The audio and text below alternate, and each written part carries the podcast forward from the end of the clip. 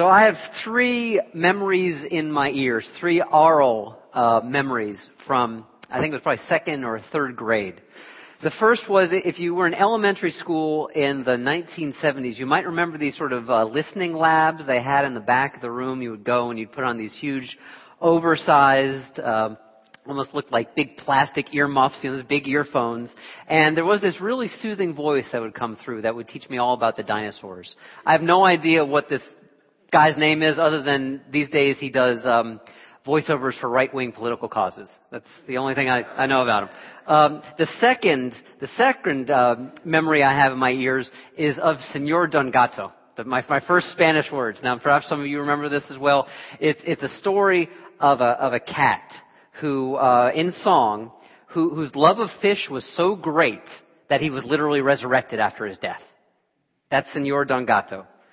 Uh, I think it was the, though the burial was slated, he became reanimated, meow, meow, meow. He, be, he came back to life, Don Gato. That, that's, that's the second memory I have. And fittingly, the third is learning Octopus's Garden. Before I knew anything at all about the Beatles, before they held any significance for me or to me, I knew Octopus's Garden and was taught it.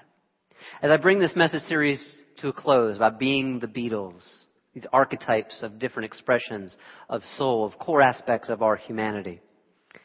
At times in this message series, I've told you a little bit about who my favorite Beatle was and who I thought the most talented might have been and who certainly was the most difficult Beatle to deal with. John sort of, in some ways, from my perspective, all three of those. But today I want to focus on who the most necessary Beatle was. The most necessary. The argument can be made, and indeed I believe it, that Ringo was the glue that held the entire band together. Without Ringo, there would not have been the Beatles, I think, in the same way that we knew them to be. There had to be someone in that group of four who didn't have an ego to hold all the rest of them together. George was always feeling bruised when they were together that he was left out, that he only got two songs. Paul was a complete control freak, especially later on, and John could, at times, unfortunately, be just a mammoth jerk. But Ringo knew and loved his place and who they were. He said in 1968 when he was being asked about what's your place in history, he said about himself, I'm not the creative one. I know that. If Rory Storm, my first band that I was in as a drummer, came along, and the Beatles didn't come along after that, well, today I'd probably be a laborer somewhere. I'm glad I'm not. It'll be nice to be a part of history. Ringo is that rare person, rare in two categories. One, to actually win the lottery, and two, not to have your gratitude wrecked by having won the lottery. He loved his place in that band. Without Ringo, they were not the same. They wouldn't have been the same. He was the only Beatle who all three chose to record with after the breakup and he was the only one who was invited to record with each of them individually after the group broke up as well. His greatest happiness was to be a part of the band. An integral part, not bigger than, just a part. And so these words from the poet Rumi come to mind, written 800 years ago, but very much describing how Ringo, I think, understood himself, his parts as a role in the whole. Rumi said, A wall standing alone is useless, but put three or four walls together, and they'll support a roof and keep the grain dry and safe. When ink joins with pen, then the blank paper can say something. Rushes and weeds must be woven to be useful as a mat. If they were not interlaced, the wind would just blow them away. One of the things that the Beatles helped people to experience and invited people to know in our world is a greater abundance of choices, of the true diversity of our world. And so one of the things they created was a culture, not just in the baseball sense, but a greater culture of free agency, of the many things at our disposal so we might grow. But I think free agency in the larger sense of the liberty of our choices is only truly can it reach its fulfillment by understanding the other side. That free agency will only ever satisfy us if we're on a really good team. This is what Ringo loved teamwork, to be a part of something. Now, when Ringo was first introduced to the world, he was the goofy one, sort of cuddly, sort of lovable, sort of a doofus. But it's interesting to remember that when he was introduced to the Beatles, he scared the crap out of the other Beatles. He literally scared them. The reason is this, and actually in light of something that's happening in our world right now, some of you have probably heard about this whole controversy over flash mobs, you know, groups of teens gathering in Center City, and I don't want to diminish that. I mean, that really can be scary to be caught up in one of those groups. I think it was summer of 1990 or 1991, I found myself in the middle of a riot in Berkeley, California. It was scary. They were trying to shut down People's Park, which I know was really famous back in the 60s, but at this point had become nothing more than a drug den. It was a pit. It was dangerous. And they were trying to close it down, and some gang members and some young anarchists came together, and it was terrifying. So I don't want to diminish this controversy over flash mobs, but I do want to say that it's nothing new. It's no sign that our community, our society, our world right now is going to hell in a handbasket. It has probably always been a part of young men wanting to get together and get into mischief and do damage. Ringo was one of those young guys. When he first came into the studio, he scared, he scared George and John and Paul because he was part of a gang, not yet the Beatles. He said he called it Liverpool, called it walking with the lads. Kind of a nice way to paper over the reality of it. Walking with the lads, it was called. But all you'd walk up and down the street, all you do is walk up and down the street, you'd stand on corners, then you'd go beat someone up, and then you'd get beaten up yourself, and then you'd go to the picture shows. That's walking with the lads. But Ringo was called into a better identity than that. He was actually, I love to think of him as the Yogi Berra of the Beatles. Yogi Berra, that master of almost the Zen koan, you know, uh, come to a fork in the road, take it. Yogi had uh, all these great ways of rethinking reality, mastering the obvious in a way no one else could master the obvious. Ringo was kind of the same way. He was asked once around that time, late 60s, after the Beatles had been around for a while and they were starting to get a sense of truly how historic this band was. Ringo, the journalist seriously asked, what do you think you've contributed to the music business? Records. asked once about something that was coming up around the corner, something that, you know, the band might have been looking forward to. He simply said, well, tomorrow never knows and bang, right there. You had the title, the last song on Revolver. For me, the first and the best psychedelic song that's ever been recorded. And then finally, most famously, the Beatles in their early days, when it was nothing but touring and recording and touring and recording and touring and recording and the train just kept going along down the tracks. Busy all the time. And at the end of one of these really busy times, he looked exhausted and someone said, ah, you look tired. And he said, yeah, it's been a hard day's night. That's the wisdom and the wits of Ringo. Now the shadow side of being the goof is that sometimes, well, the joke is on us. John did say, and John had a tendency to be kind of mean, he said we keep Ringo around so if things go wrong we can blame everything on him. But most often, Ringo is not the butt of the joke. He was in on the joke. It's The difference between the class clown. Do you have any recovering class clowns here? Yeah? All right, no one raised their hand. All right, we can talk afterward. It's the difference between the difference between being the kind of class clown in which people are always laughing at you, and it's the difference between being the kind of class clown that really creates real mischief because they point out how funny the teacher is being. Ringo was not the goof who was the butt of the jokes too often. He was not also the romantic, as Paul was. He was not the mystic, as George was. He was not the visionary, the idealist, as John was. But he didn't want to be. He wanted to play his role in the group as best he could. He was happy simply to be a part, part of something remarkable. Now, because of this, he was sometimes underestimated, especially by the other Beatles. John semi-jokingly once, when asked, is Ringo the best drummer you've ever played with? He said, Ringo's not even the best drummer in the Beatles. Starr, Ringo, sometimes he actually did talk about how he was underappreciated, and sometimes it seems he underappreciated himself. He said, Whenever I hear another drummer, I know that I'm no good. I'm no good on those technical things. I'm just your basic offbeat drummer. How I, through my untrained ears, listened to the Beatles and listened to Ringo specifically, is that Ringo did everything that was absolutely necessary.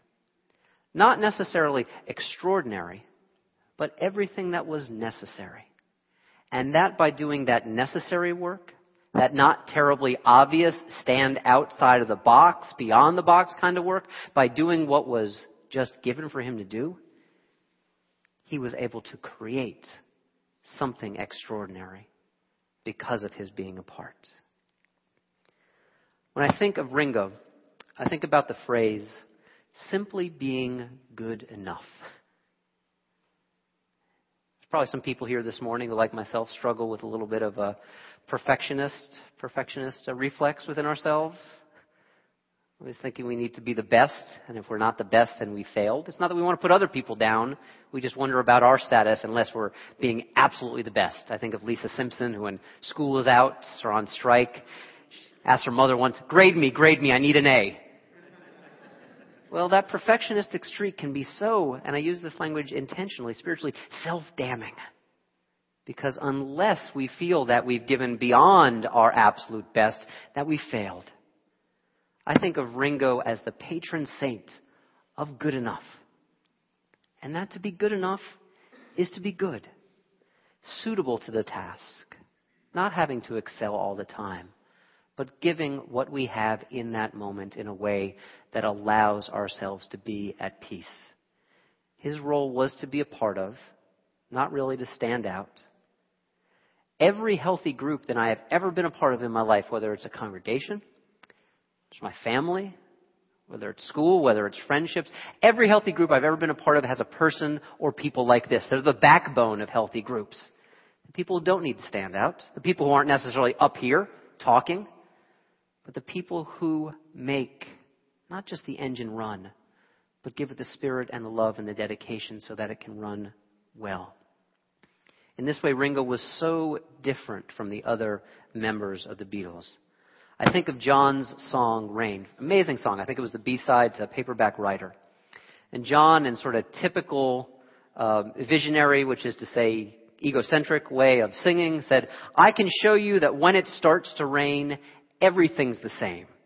Can you hear me, he sings, that when it rains and shines, it's just a state of mind.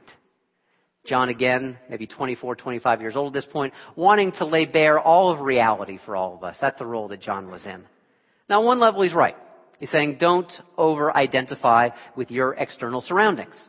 There is a realm and a zone of freedom within our lives, and very often it is between our ears and within ourselves in terms of how we are able to differentiate ourselves from our circumstances. But on the other hand, and this is relative to who Ringo was, John is so wrong here. There is a world out there. There is a world bigger than the world in here between our ears. And actually, I like to think of this song, Rain, and how wrong John was by imagine saying these words to a farmer. I've never known a farmer who this has happened to. I don't know too many farmers, actually. Imagine saying this to a farmer. It's just a state of mind, the rain. When they have lost their crops to flood or drought. The rain is not just a state of mind. The world is out there and the world matters. So I know I'm supposed to be talking about Ringo. Sorry, I preached on John three weeks ago now. It takes a long time for me to get John out of my system. I got a real attraction repulsion thing going on uh, with him. So, yeah, don't over identify with the external states of being, but we're called to interact with them. And that's where Ringo comes in. For him, the whimsy and the joke and the jesting was about being called out into life.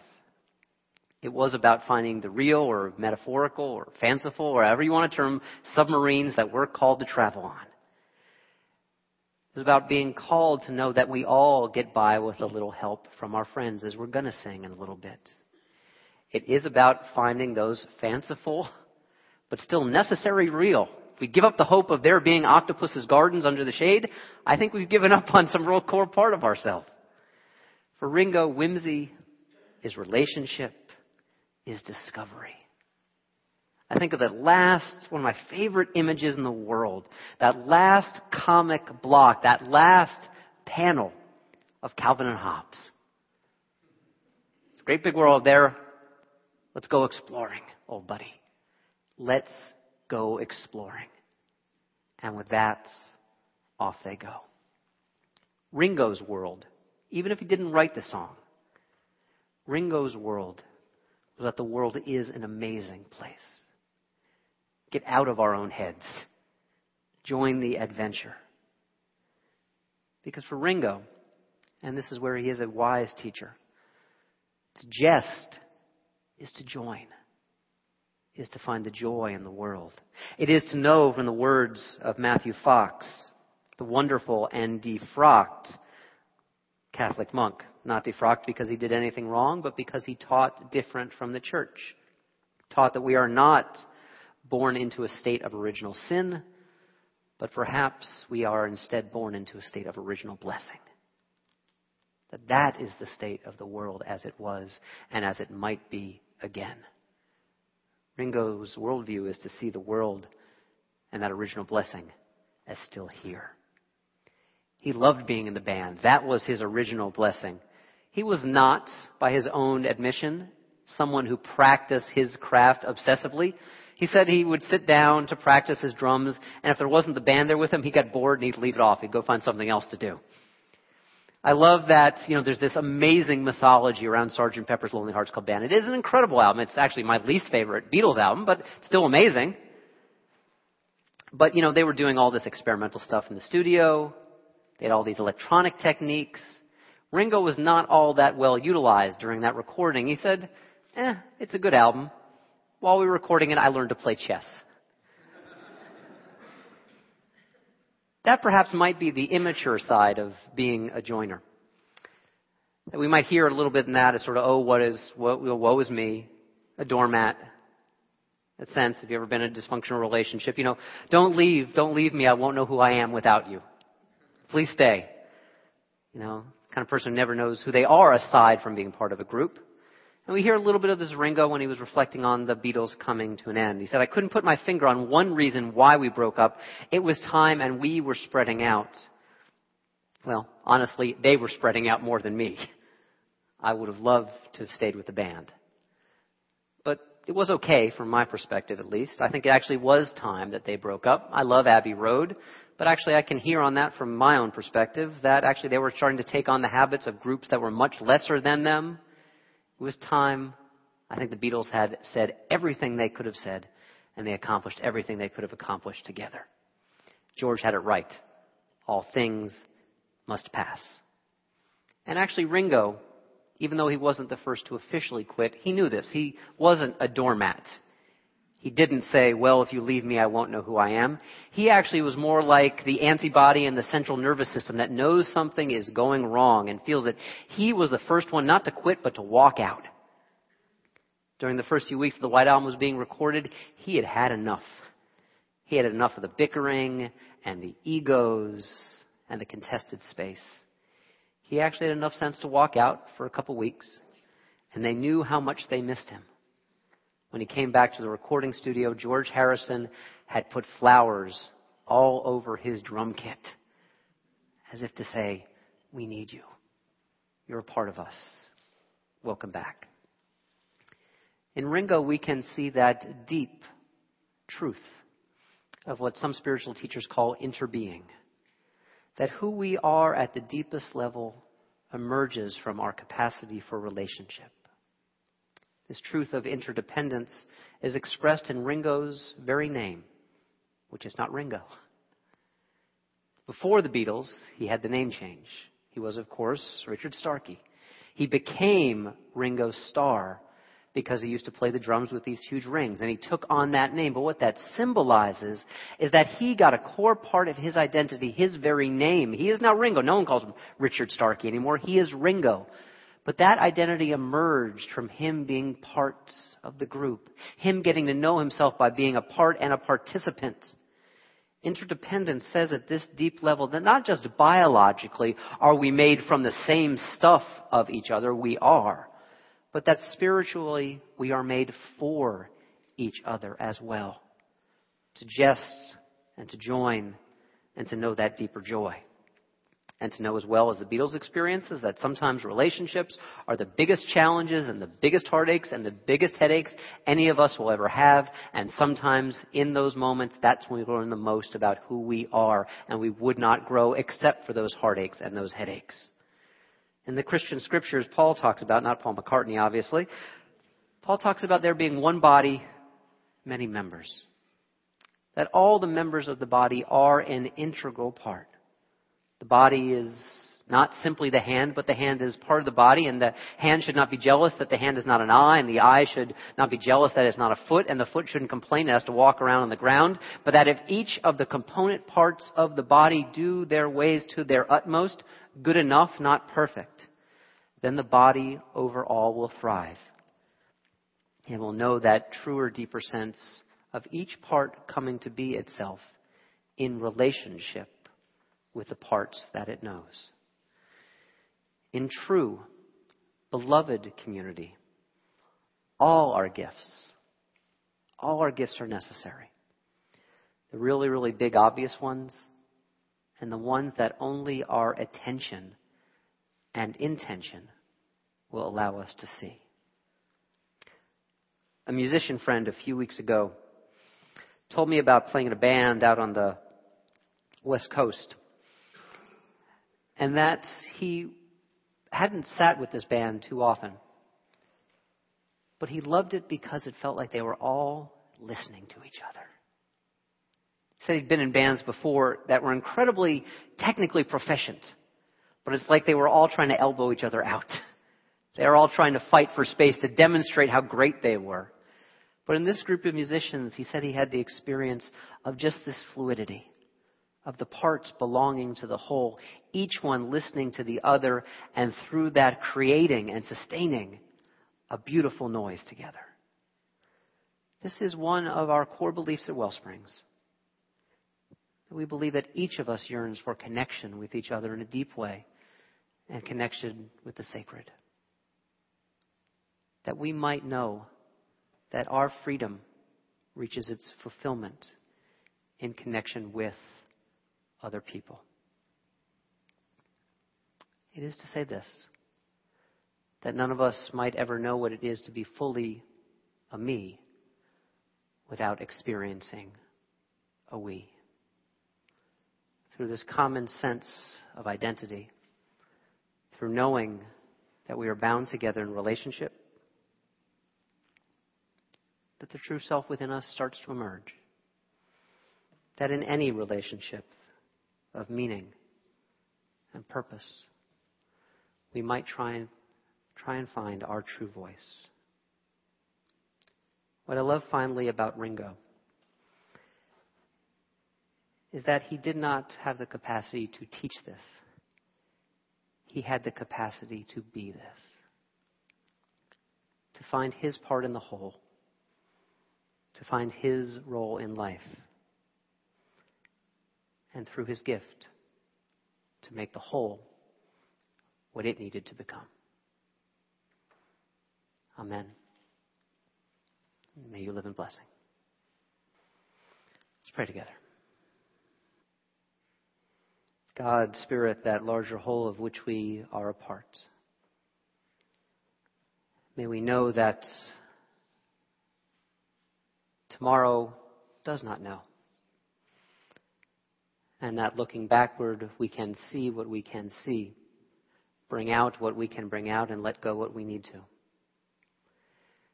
May we know in this moment,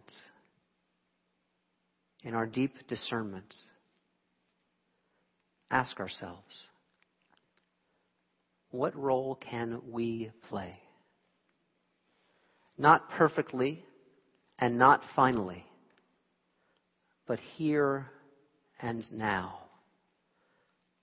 so that our contribution may be a part of sustaining all. The ancient Hebrews, they had the word tikkun olam, that in the beginning creation was whole. And then through fragmentation, through pain, through struggle, the wholeness shattered. May all of us and each of us with our gifts, may we do our part to help creation to rediscover its wholeness. Amen.